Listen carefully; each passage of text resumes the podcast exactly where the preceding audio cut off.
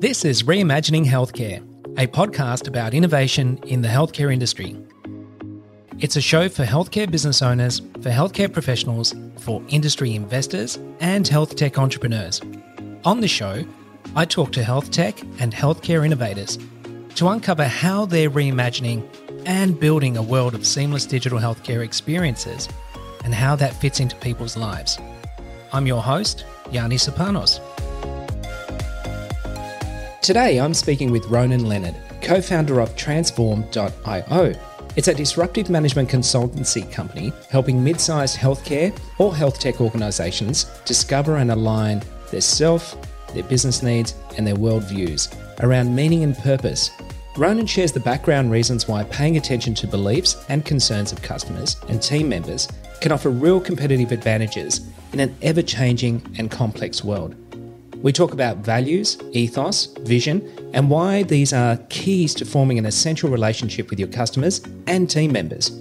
This episode will give you a great overview of how innovative management consultancy combined with AI can help you reimagine your business and transform your customers into advocates and add a ton of value in the process. Let's jump in. Well, hey there, Ronan. Uh, thanks for making the time today. How are you doing? I do very well. Thanks, Yanni, for having me on the show. Look, before we get into what you're currently doing, I wanted to uh, just give you an opportunity to tell us a little bit about your background. You've had a very interesting background over the last 30 plus years or thereabouts. Tell us a little bit about, I guess, the key points that got you to where you are today. Yeah, well, for me, it's been an anti career. I've never had any kind of, I want to do this, I want to do that throughout my career, as you, if you still want to call it that, is that I've always kind of quit jobs that I haven't liked. I've looked and said, do I see myself here in five, five, ten years time? Now, the answer is no. I'm looking to get out as quickly as possible because so many people settle a job or a career that they end up going, I know I wasted my life. I hated this. It took me a decade to get out of here. So, in some intuitively way, I knew that. Very early on, I, I quit a couple of jobs and I was got a job working on cruise ships, traveling the world. And then the ship I was on sunk in this huge Force 12 gale off the coast of South Africa. Like an idiot, I went back to work on it for another eight, nine years because I figured, well, that's probably about the worst thing could possibly happen. I think it's going to be okay, unlikely to happen twice. So I did that for almost a decade, met my lovely wife, emigrated here to Australia because I'm originally from the UK. So I sunk my life savings into a business that I had no business acumen, didn't know what I was doing, just knew that I had uh, I wanted to do do something, and and started this events business that scaled from one event a year to 300. Sold that, and then really got into uh, this current business through a, a, mentor of mine as I was looking to create more person meaning in in what I do and also helping others. So that's a brief summary of how I got up where I am today the cruise ship incident, you're a, a, little bit of a hero, as I understand it. There's a, apparently some uh, video on YouTube that talks to some of the effort you put into saving some of your teammates and uh, some of the passengers on that sinking of the ship. Yeah, it's a, it's a lesson in leadership in the fact that at the time, all the senior leaders, the, the chief engineer, the, the staff captain, the chief radio officer, the, the captain himself, all kind of abandoned their posts. And left people who didn't know what they were doing, myself, talking to the cruise director, the band leader, the magician, all these people that weren't even trained to do these things stepped up and and and helped. And luckily enough, we we saved over 600 lives. So it was a lesson in you don't need the the stripes on your shoulder, which is a you know the authority within the cruise thing, or you don't need to be the CEO or the the chief, whatever it is, to become a leader and, and step up when when it's required. I suppose it takes a crisis to uh, point out some of those uh, challenges or issues or gaps that exist within uh, within an organisation uh, when it comes to uh, leadership. The benefits of actually using the crisis to actually be able to find things within yourself and also within the organisation to make improvements and grow from it. Would that be a good reflection? Yeah, absolutely. And and there's no better example than than right now of of what's happening with huge disruption in every single market.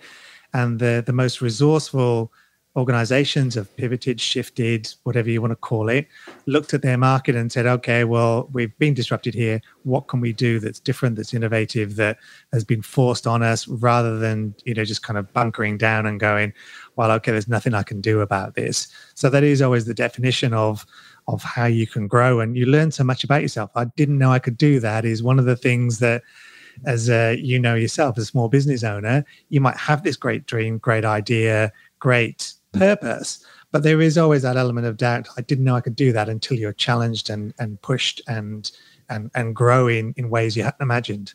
I relate to that. There's been so many moments in my life where I haven't known what the next step is. And uh, you have to draw from something within yourself that actually encourages you or, or perhaps um, forces you to take a step.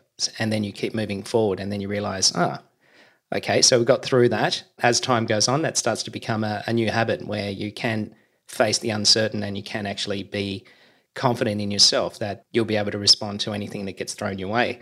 And of course, you've got to sort of surround yourself with um, with a culture that supports that type of thinking. I think that's got a lot to do with what you're doing with Transform. It might be a good opportunity for you to explain what is Transform.io and what do you hope to achieve with it.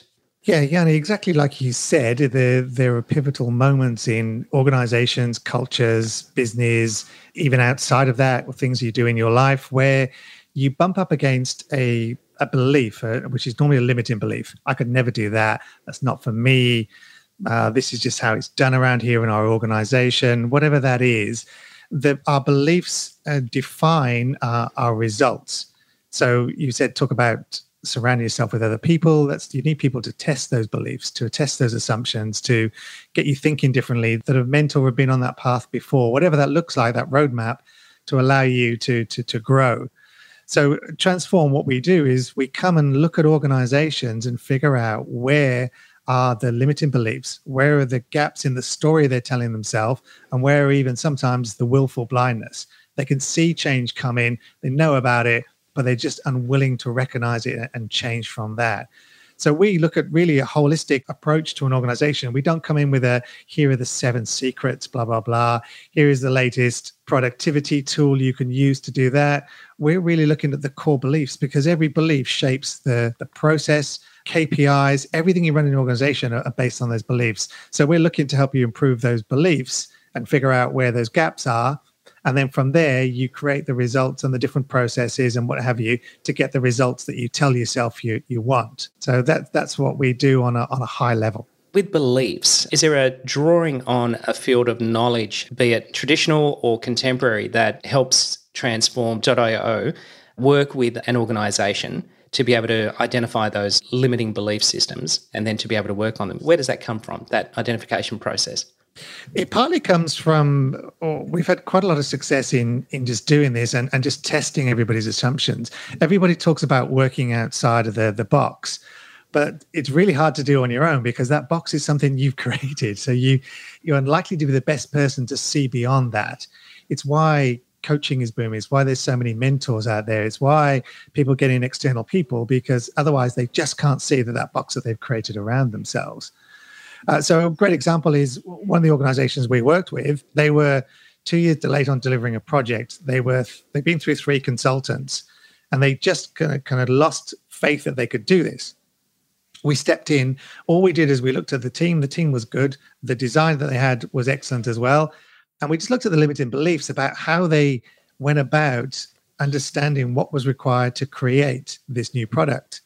And as they tested all their assumptions and limiting beliefs, they were able to come up with new ways to look at exactly how to do that. And within six months, they created this product that had a patent, market leader, and six months later, they got sold for $255 million.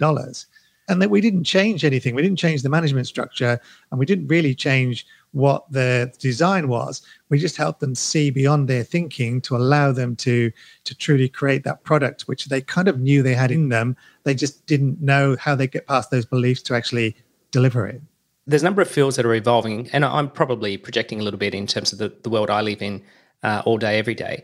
You know, there's been a lot of evolution in the fields of behavioral science, for example, and understanding, you know, human behavior uh, in different contexts. Does that pass through, or are we drawing on things that are a little bit more ancient, perhaps, things that are cover the span of uh, human history in terms of those innate knowings of uh, what the human being and the human condition is? How do we get into that? in answer to your question, we back up what we do using artificial intelligence. So everything we know about humans and people are really becoming to a label. This person is adventurous, or this person is curious or they're quite shy or they're risk adverse. Once you have that composite picture of people, they, really are just labels. Uh, let's be honest, it's, it's not necessarily science that we don't already know because we're only working with the parameters that we know. But once you can attach to those things to that, you can start to see the genomic level of how people interact with things. So we can get past their their biases or their assumptions or um, what we find is in a lot of organizations when you do something like a survey you get false positives because people are projecting how they want to re- put a result so people install a lot of belief in net promoter scores, but net promoter scores are just a very small snapshot in time of people that know they're being watched and therefore almost want to give a different answer. It's why a lot of the surveys, when they do sort of customer focus groups, if it all took us to get seven people in a room and say this is what the future of your business should run, then everybody would do them. They'd be amazingly successful, but but they're not. So it's getting past those and looking at the genomic markers of who these people really are, the what isness of it. And when you can do that, and you can combine that with with data, uh, which is what um, artificial intelligence does really well. You're able to get beyond an expert trying to figure out what is the best result and, and use that data and, and those predictive ways of figuring out what kind of what works. Let's bring it up to a higher level then, and then sort of work down into that detail. But there's a lot of emphasis in what you're doing around values, ethos, vision. Talk us through, I guess, the starting point for an organization, whether it's a, a health tech innovation that's developing or whether it's a health provider. Talk us through that, those, those values, ethos, and vision. Yeah, well, values, ethos, and vision normally start with the, the founder of an organization. This is what I want. This is what I want to achieve. This is my purpose, my mission. Let's go out there in the world and create that underpinned by that then really is a business model what does that look like and and businesses in on its fundamental level all they're really doing is getting a collection of people internally to solve a problem that someone has that they're willing to pay for very very very simple to do more than that for people to, to talk about even the value of what you do the results you have how do you create great culture and organization all of that then comes down to ensuring that you are aligned with that purpose, the values, the mission, what you're trying to achieve. Is everyone on board? And then from there, the bigger the gap, the less people are, are inclined to stay. So you get high turnover of staff. They're less likely to stay motivated in, in what you do. And especially now when we're talking about organizations where all of a sudden their employees are the majority of them are remote. So how do you keep that connectedness to what you're trying to achieve? And that all ties down to, you know, do you see this as a company that uh, really live those values that that you're really aligned to their purpose that you understand what they're trying to do and, and everybody's on board and it's again it's not rocket science but the closer you align all those people together the more people uh, work hard at their job exceed their expectations really believe in the company and create that trust within those organizations because business is really just about trust. If you want to say, oh, I'll be in business in the next three, five years, you've got to know that you've built enough trust with your employees and your customers that are going to stay long term. And the second you erode that trust, customers, it's easy for them to leave. It's easy for your best employees to go and work with someone else.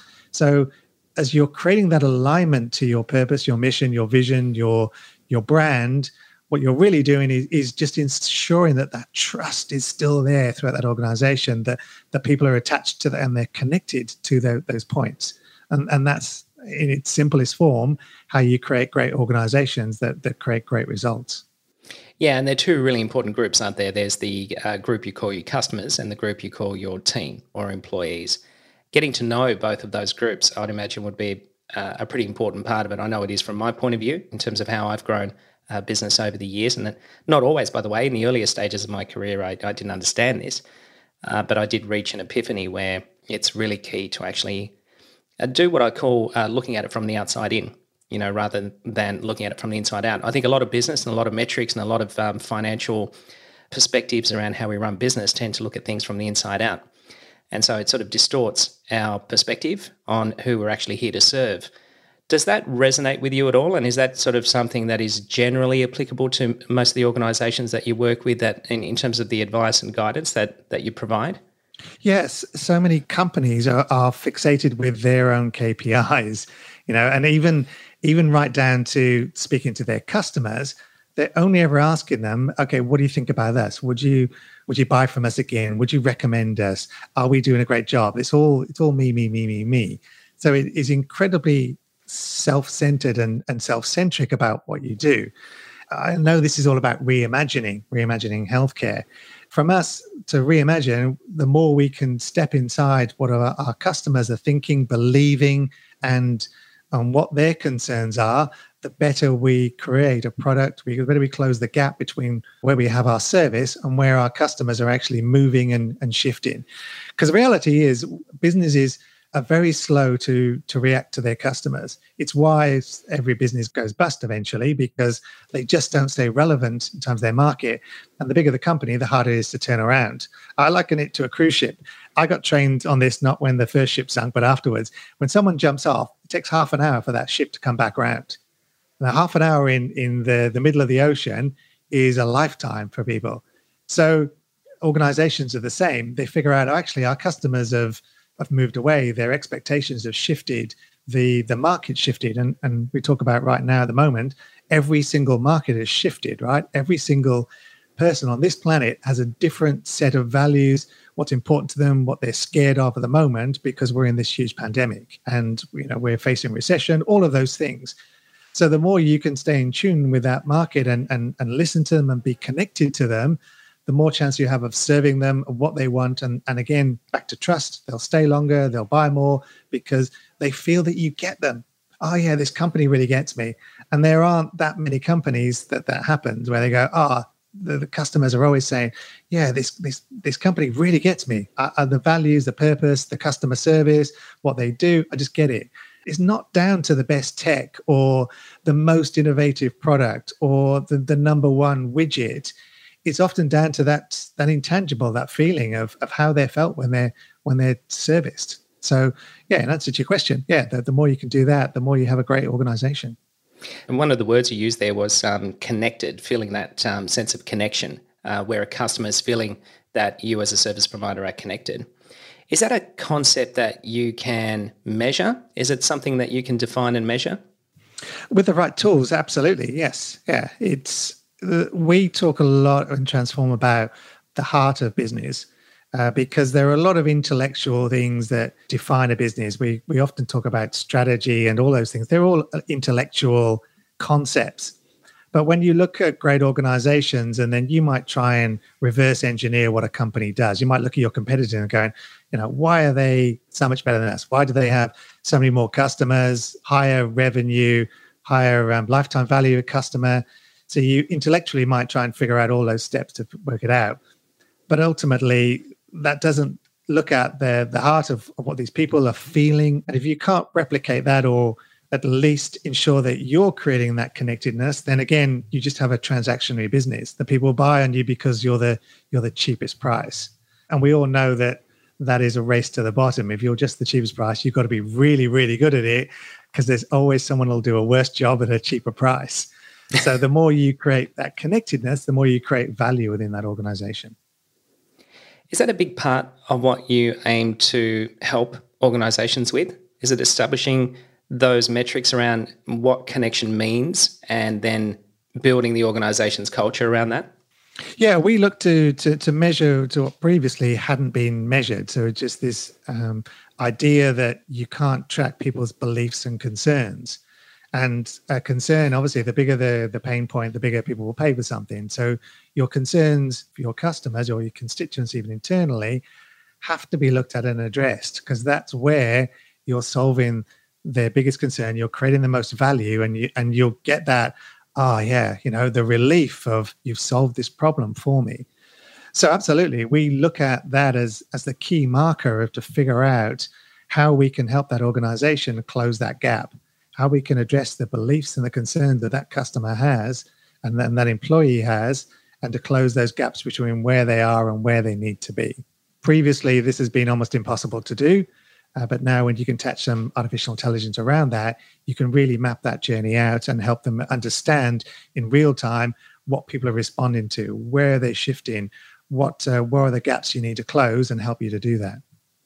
This crosses over on a number of aspects of an organization. Uh, you know, I can I can hear the marketers, for example, sitting there talking about how they might relate to what a persona of a customer might actually represent to them and their organization. Uh, and then there would be the actual service delivery side, which might have the same view, but potentially um, a completely different view in terms of how that actually works and use the term there mapping as an example. So there's there's an evolution uh, around this kind of thinking at the moment around designing for humans and being human centered in design. This is particularly relevant in digital healthcare in particular and designing those digital healthcare experiences. How do you see the development of that kind of profile of a customer? Is it what marketers think, which is just uh, narrowing it down to an avatar or a persona uh, and being very specific around the type of good or service that's being provided to that to that particular persona, or is it something else, something broader? The the way we run it is is actually something more narrower than that. It's looking at the individual level, because a persona really only gives you uh, an assumption that this person who is 35 to 45 that lives in this suburb that drives this kind of car that has this qualification may or may not buy from us. I was talking to a marketer the other day and I said, uh, originally to, to sell something, you needed to say four words, as seen on TV. Uh, 30, 40 years ago, that was enough to buy. Oh, I've seen actually, yeah, that's a, now we've got incredibly more complex. So if you're talking about personas, you've got Google AdWords and you've, you've got click through rates, you've got um, impressions, you've got all of this data, but then it's almost impossible to imply that to an individual. Okay, someone clicked on something, so what? This person is in that in that range. Maybe that means that more people in that range will buy it, but not necessarily because you're really not looking at the beliefs and the concerns of that individual one. So, how we map that out is that once we've identified those core triggers, the, the beliefs, the concerns, some of the core metrics of what people will, will genuinely respond to, we then start to look at on an individual basis what is this person? What is their beliefs and their? What's relevant to them? And then as a result, we're able to skew the the conversations that, that personally address their their beliefs, their concerns, their pain points, where they're at. So it's almost a one-to-one marketing model because you can identify the individual person and what they're responding to, as opposed to what we've done for the last 20 years is we've got much better at marketing. All we've really done is shove people into this funnel put 100 people in a funnel, send them the same message, and then expect, oh, our 3% come out and, and buy from us. But we got no idea what the other 97% did or what could possibly change to get them and make it more relevant to them. We just send another message and another message, and we have no composite picture of, of why really those 97% didn't buy.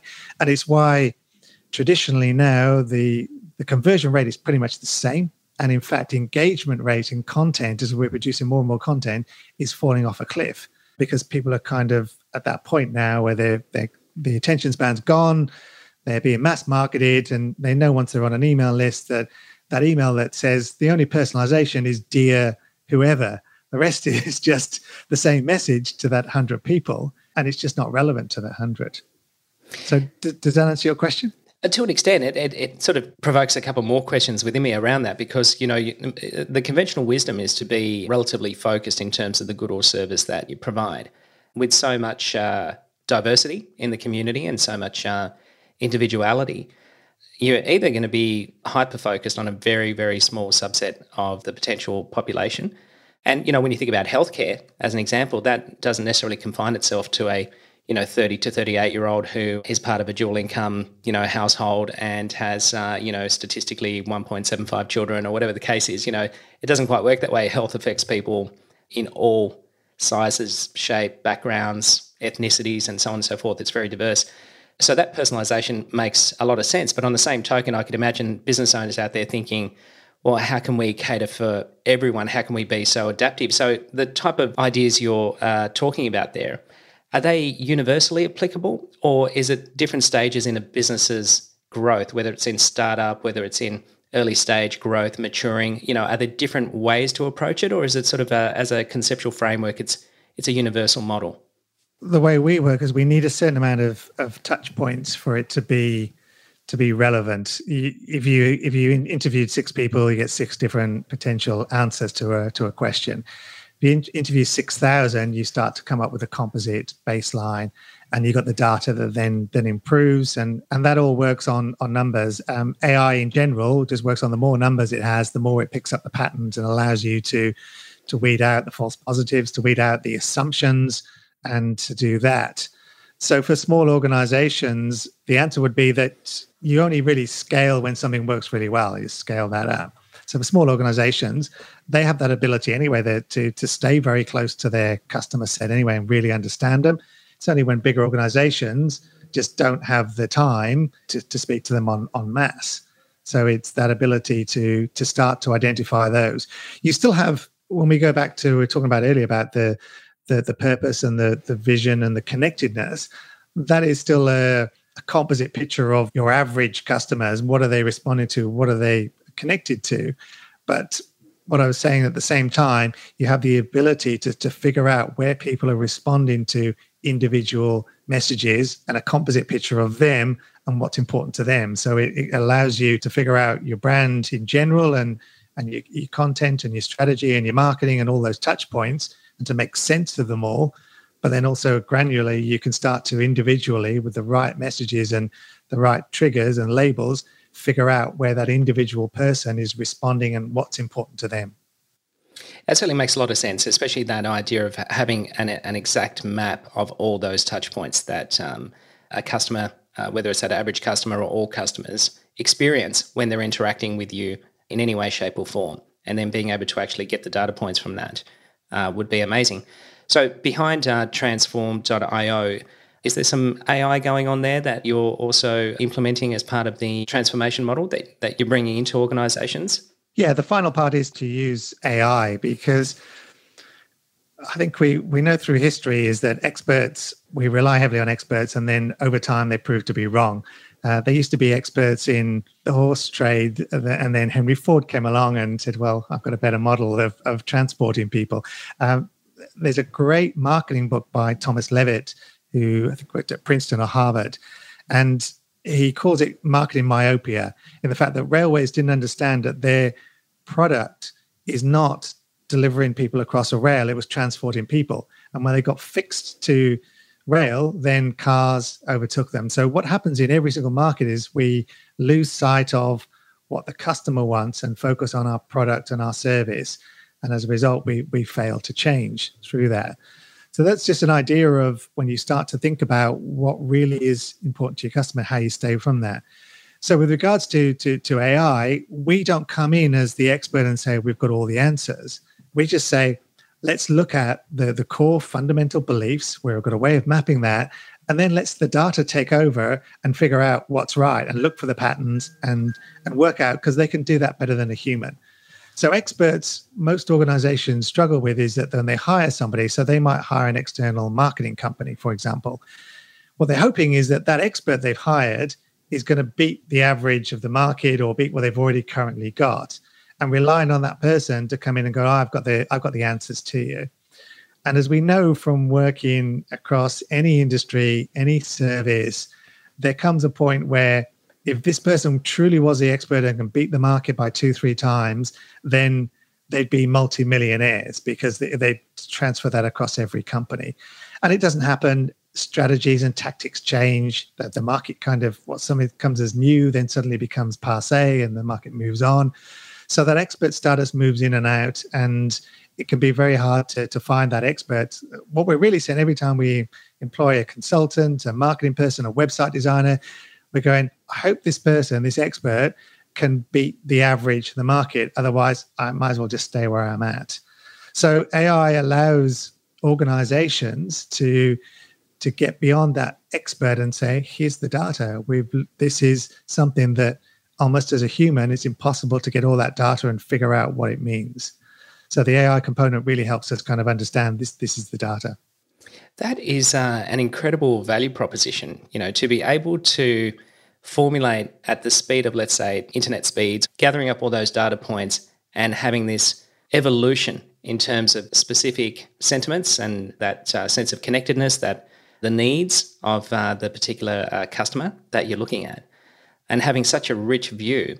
I think that would be a lot of business owners' dream to have that kind of uh, information available, and especially if they could actually translate findings very responsibly, very quickly into improvements uh, in the way that they deliver the goods and services.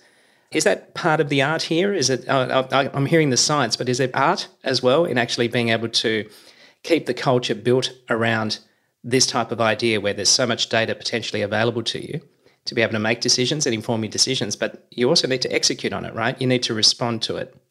Yeah, the the response really is. Have you heard of the the double loop strategy? No. Okay, so what normally happens is that um, an organization creates a, let's say they create a strategy and then the tactics behind that, and then they execute. And then when it fails, the first loop just goes back to the, the strategy. Oh, we need to try a different strategy. And then we need to find the different tactics around that. So that loop continues. A double loop means that you go further up and you look at, you really test the, the, the core assumptions and the beliefs. And that requires quite a bit of honesty to say, well, actually, look, you know, we we don't have it all figured out, or our assumptions are wrong, or what we believe needs to be fundamentally tested. And then when you work from there, that's again looking at the root cause rather than the symptoms. And then you go, ah, actually, I can see that, you know, we're really not as good as we thought we are. We're really not as connected with our customers. Our product isn't as good as we we we think it is. And then from there, reimagining it coming down. So that double loop strategy allows you to constantly test your own assumptions, your own again limiting beliefs, and, and to figure out really um, where really where you're going wrong, and and to do that.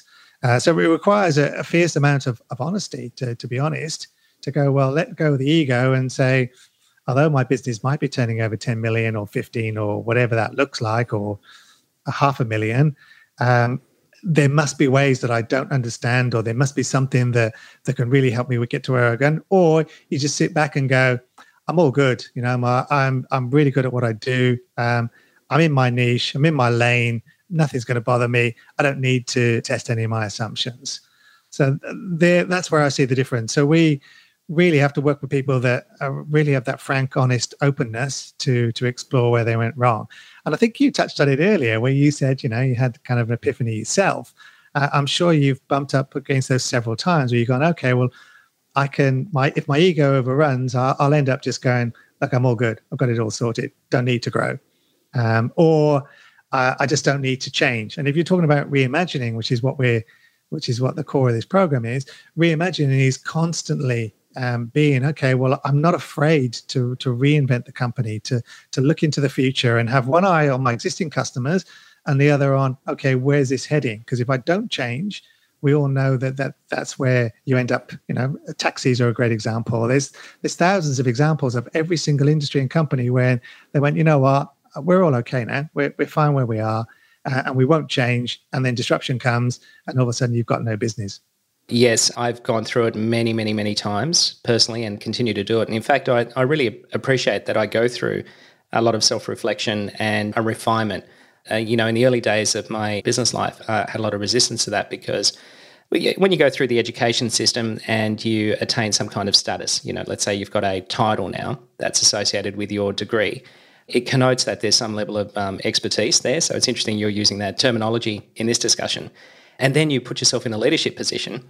So, you know, you're, you've got a team of people around you and they've all got questions. And so you feel like you have to have all the answers you may misinform people or perhaps mislead them in some ways, and I, I mean that in a um, in a leadership context, because you think you have to have all the answers. The ego is restricting you from perhaps letting go of that. So I'm not sure whether that's um, making sense to people listening, um, but in, in my personal journey, realizing that I didn't have to have all the answers, realizing that I didn't have to have direction 100% of the time, realizing that there was a different role that I could play that could still lead, could still move in a direction, could still be indexed to a vision, but then create a, a very empowered uh, team of people around me who were dealing with making the decisions around the day to day needs of various departments that exist within within an organization.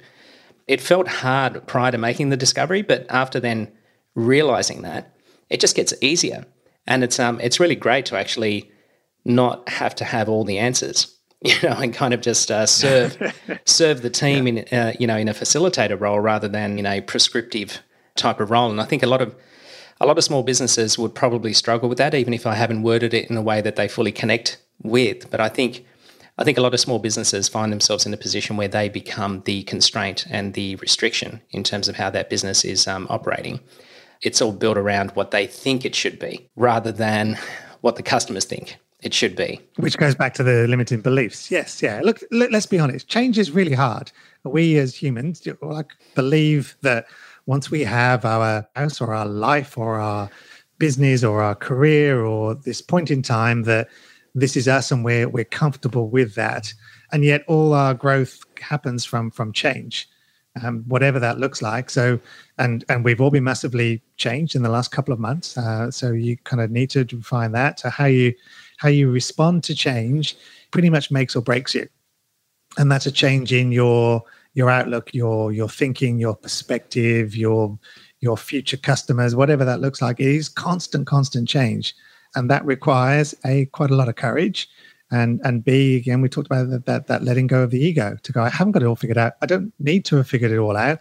I get other people in and i get advice from people and i uh, i network with other people i find other ways that people can test my assumptions and figure out other stuff that i don't know and what's working and and you continue to evolve and the second you stop evolving is the second that people start to to leave what you're doing because you haven't continued so yeah, it's it's um I hate to say it, there's no silver bullet, there's no magic formula.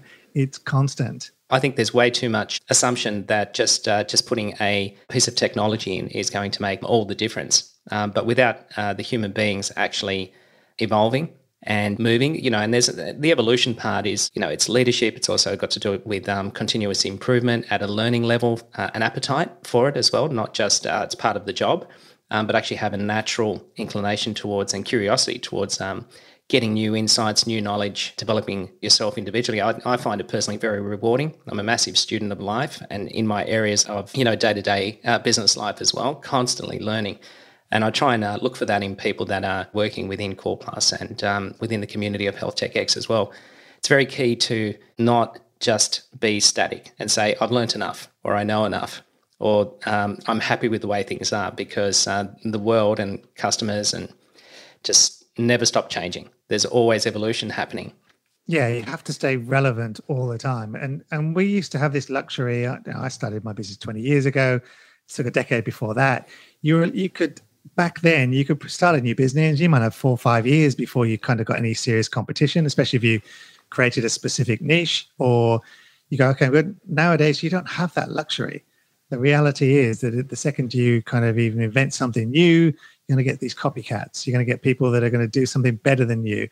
So I hate to say it, it's, it's, it's almost relentless. Your ability to stay relevant and to stay relevant to internal people and, and external customers really depends on the fact that you don't have the latest tech, but you are constantly evolving and you have to continue to improve. You don't have the luxury of saying, hey, I've got this great business model. I'm fine for the next five, ten years no worries. You just don't have that luxury. So you have to be always reimagining what is the next small part? What's the next step? What's the next step? How can I continue to evolve, improve, and stay relevant to my market and my employees? I 100% agree with that. I often say that the word business is mispronounced. It should be pronounced busyness because it is just a constant state of things to look at, monitor, change, adapt, correct, improve upon. Uh, it's just, uh, it's, I think that word you used, relentless, absolutely uh, sums it up. And it's probably not for the faint-hearted either, because it can be um, it can be very challenging uh, if it uh, doesn't doesn't go well.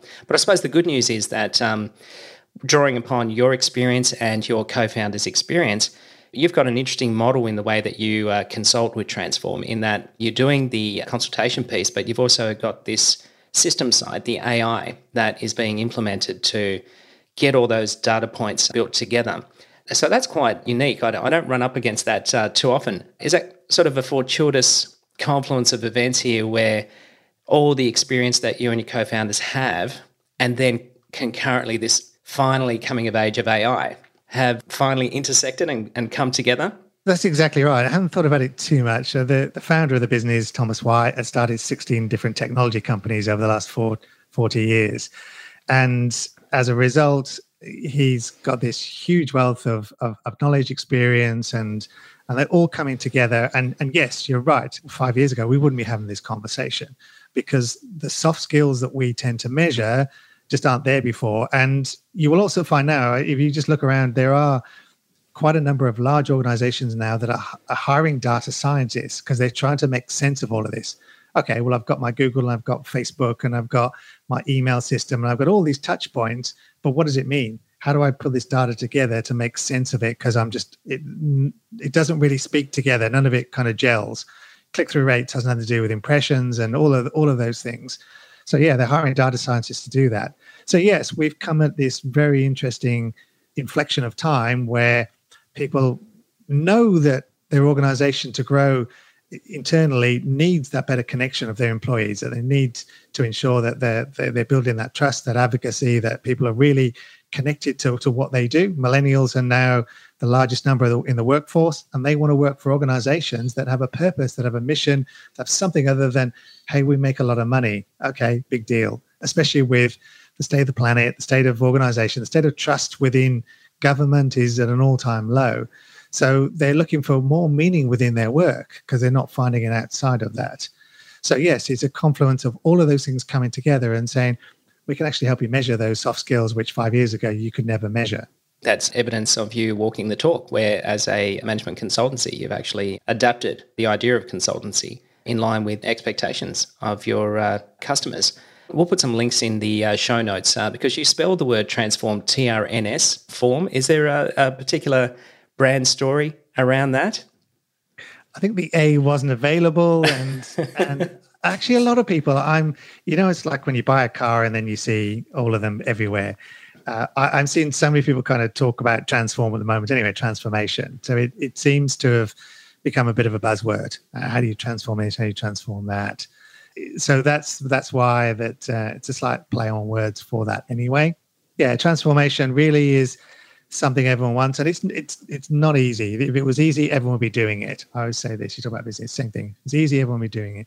Not easy, but for the ones that are really those those curious you talked about earlier, the people that um, are forward thinking, the people that uh, and early adopters and everything, huge competitive advantage when you start to to understand exactly what your customers want and uh, move towards that, or exactly where the gaps are in your organization, and say, if I close those, productivity is going to go up. We're going to get more done. We're going to be able to execute on these goals that we want. So yeah, it's it's not for everyone. It's just for those those purpose driven innovators that go, you know what, I'm going to he- get ahead of the curve before in five years' time, when everyone's doing it, then I'm I'm I have no competitive advantage. We didn't have enough time today to sort of get into the three key things in your tagline there, which is about the self, the business, and the world. But I think you kind of um, have referenced a lot about meaning and purpose, and I think that's that's important. It's just that you seem to also look at it from an individual's point of view, a team's point of view, a customer's point of view, an organization's point of view, a leadership, a board of directors, just getting all of those alignments in place. Is that right? Did I understand that?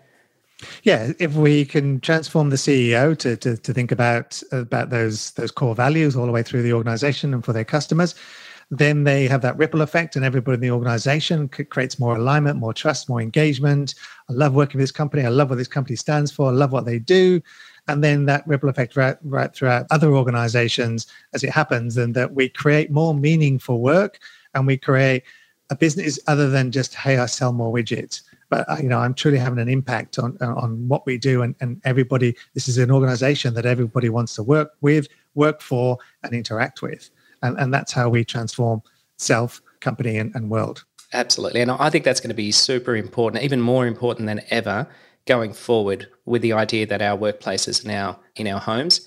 A lot of organizations may actually see that as an evolution in the way that they move forward. So that integration between personal life and work life, the more closely that aligned that is to an individual's sense of meaning and purpose, the more likely that person will, will choose to want to participate in that organisation and work with that organisation towards its uh, its own goals. Ronan, I'll, I'll cover off uh, with a question that I like to uh, end the podcast with, and that is to get a sense from you on what your vision is around the impacts of organisational alignments and in the way in which healthcare technology and, and, and even the provision of healthcare will be offered in five to 10 years' time from the point of view of transform, you know, if, if you had it your way, what would organizations be generally leaning towards or doing over the next five to 10 years? Well, one of the things that we we say to almost every potential prospect and people we meet is that we want to work with organizations that have a purpose and a vision that's bigger than themselves. And when you do that, you let go of the ego. So it's not about, oh, we're number one, we're the best at what we do, or I have this much in revenue as a company. When you look at it from that way, you start to to look at more purpose, more meaning. And and if every organization started to do that, they would understand what they're trying to achieve, what their BHAG is, what their mission is.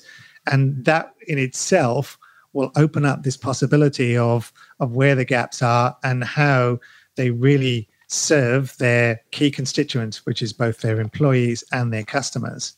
So that's I'm going to leave your audience with with that as as a as a kind of BHAG or a checkpoint within within the organization. It could be small, it could be a an SME, it could be a large multi multinational. When you start to think about something other than yourselves, what's the purpose and what you're trying to create? Where do you want to go? Legacy, mission, whatever you want to call it. Um, it helps you kind of understand how you can get there and what the impact you have rather than just being sort of egocentric. So, rising above the self, having a, uh, I, I, might just unpack that acronym, a big, hairy, audacious goal. Is that uh, the, yes. the reference there? Fantastic. And uh, aligning that with, um, with a meaning and purpose that is uh, way bigger than, than self. Yeah, exactly. Just something that's bigger than yourself. And when you start to do that, you start to, to connect a with a tribe of people that, that believe what you believe and second you connect with your customers and your employees on a deeper level Terrific. Thank you very much, Ronan, for taking the time out today and having a chat with me about alignment of uh, self, business, and world, and having the confidence, or let's say the courage to analyze your own beliefs or limiting beliefs to pursue something that is meaningful and aligned with a higher purpose. Thank you, Yanni. Thanks for listening. This podcast is produced in collaboration with Health Tech X, where we are working toward a world of integrated digital health empowerment for all people. If you'd like more info on how to get involved, head over to the website healthtechx.com.au. Or if you have any feedback about the show, you can reach out to me directly on LinkedIn, Instagram, or email by following the links in this episode's show notes. And finally, don't forget to subscribe to Reimagining Healthcare in your podcast app. And if you like what you heard, leave us a five star review. It really helps other people find the show. I'm your host, Yanni Sopanos, and I'll speak to you in our next episode.